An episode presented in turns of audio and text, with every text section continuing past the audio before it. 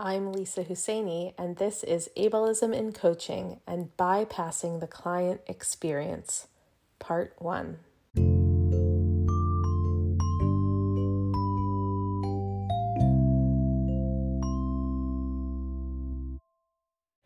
I usually like to start these posts with some kind of anecdote that serves as a metaphor for the larger point of what we are talking about. But the topic I want to discuss over these next two posts is so broad, so important, and yet so easily glossed over, I'm just going to get right down to it. One of the largest ableism issues that we face in coaching is the bypassing that can and often does occur by the coach around the coaching client's disability. This can unfold in a variety of ways for a few likely reasons. However, in all of these permutations, what is ultimately occurring is that the coach's emotional comfort or perception of the world takes priority to the coaching clients, oftentimes at the direct expense of the coaching client's comfort and progress. This is one of the issues that is really at the crux of the whole ableism in coaching conversation, and it's one of a handful of original topics I conceived of when starting to write about this. A few quick reminders before we dive in. While I'm speaking about ableism in coaching, this pops up in all helping industries, including psychotherapy, medical care, and other healing modalities. Also, ableism is intersectional, so while I will personally only be speaking to the ableism corner of the issue, these issues expand substantially when intersecting with similar issues around genderism, racism, sexism, and so on. And finally, everything I offer is intended to help draw attention to areas of oversight that I've observed in the coaching industry. I do not share anything with the spirit of blame, anger, or even the illusion that I've got it totally right. I know I don't. But what I am hoping and working for is better. I want to do better, and I want to help share my perspective with those who are trying to do better. Doing better isn't easy, it's not perfect, and it's oftentimes painfully humbling. But at least it's better. Anyways, coming back to the topic. What does it look like when a coach is bypassing a client's experience?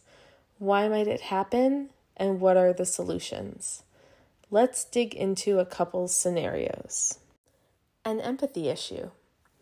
Here's an unfortunate truth having a high level of empathy does not mean that you are always engaged with or even able to access that empathy. We are all humans and therefore are all in a constant state of flux, hindered by areas where we lack awareness and amplified in areas that we feel comfortable with.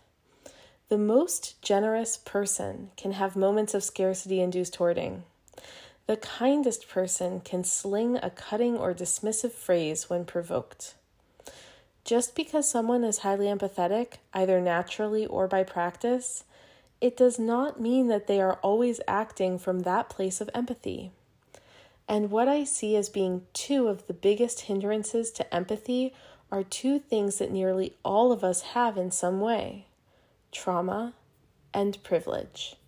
Let's look at privilege first. Let's say that I'm a coach who is coaching a client with, for example, a physical disability. If I have never personally had a physical disability, that is a privilege around my health that I carry. And while I haven't really put two and two together that there's a privilege differential here, I do consider myself to be a baseline empathetic person who cares and means well. But one day, my client is speaking about how angry they are after a frustrating encounter with an airline. And I, a person who has experienced my version of frustrations with airlines, might say something like, I totally understand. Airlines can be awful. And perhaps I may even launch into a story of my own, showcasing how I made peace with a frustra- frustrating airline encounter. The issue is that while sharing personal stories can be very helpful, when there is a privilege difference, those same stories can be very harmful.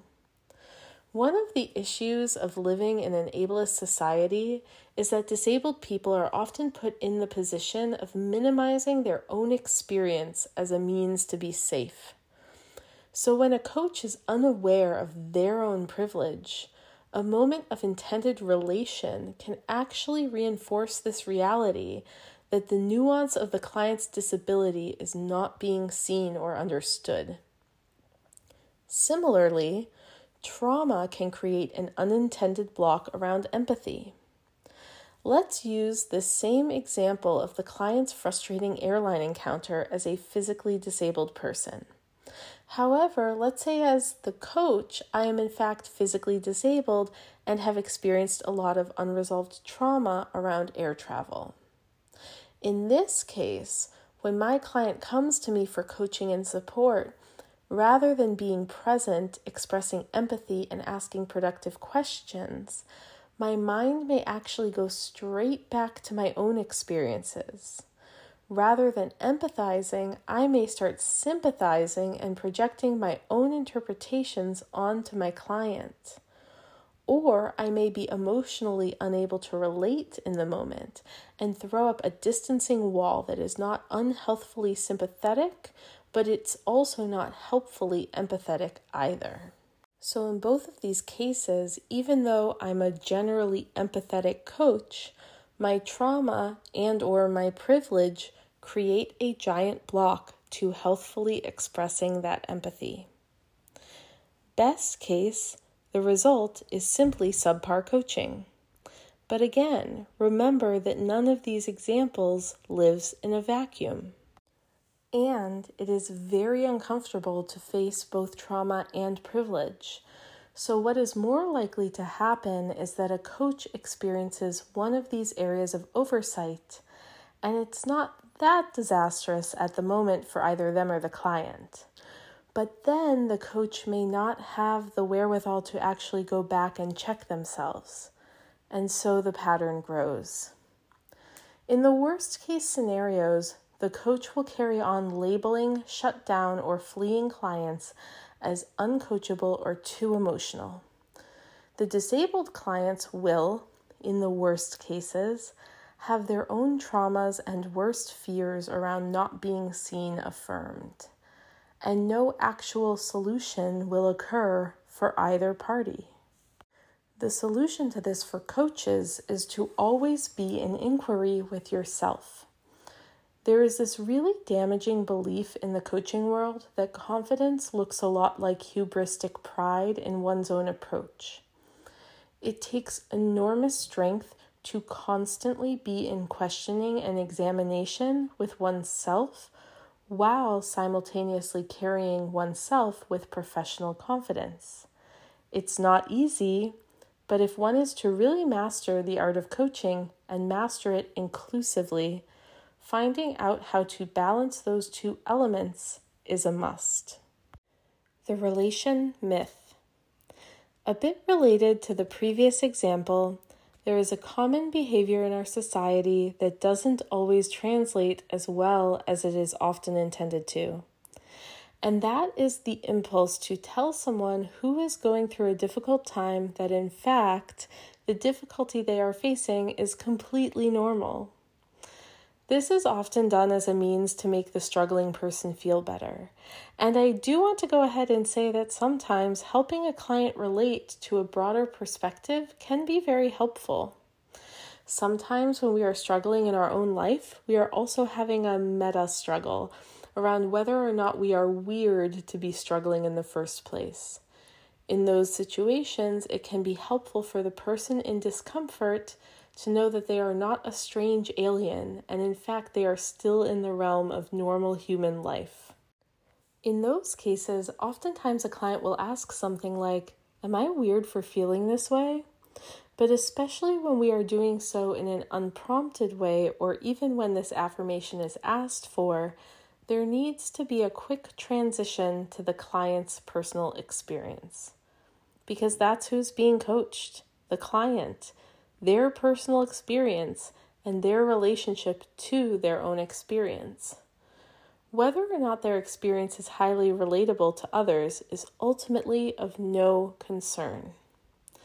When we look at this example in the context of ableism, this type of coaching technique, or more accurately, coaching oversight, is very likely to come across distinctly as bypassing behavior. And when a disability, whether it is diagnosed or not, is at play, it also may not actually be true that everyone goes through what the client is going through. Do you really want to tell the person struggling with their autoimmune disease that everyone has days where they feel tired?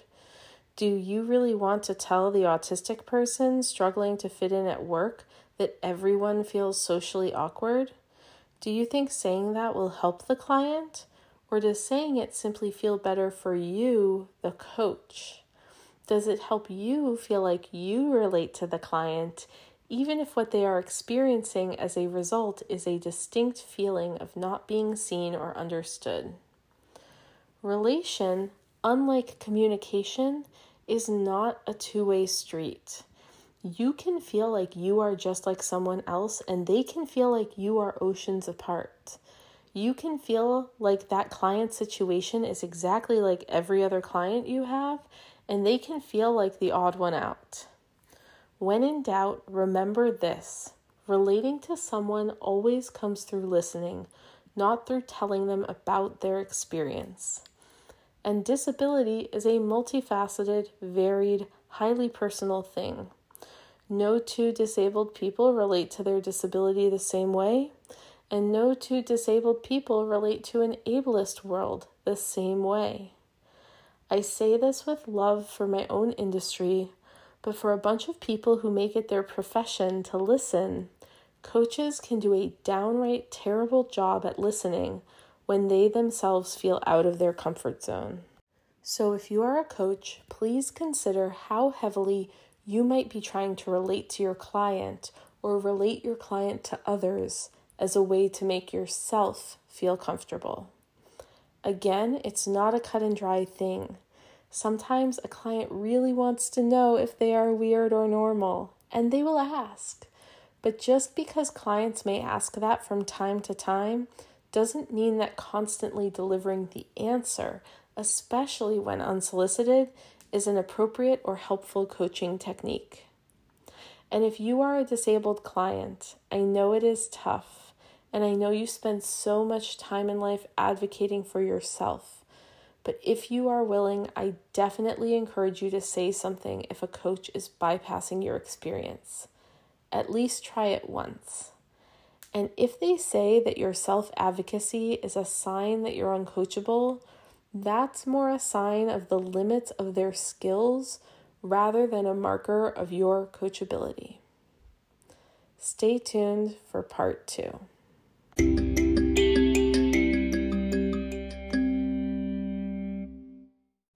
So that's it for today. Thanks for joining me.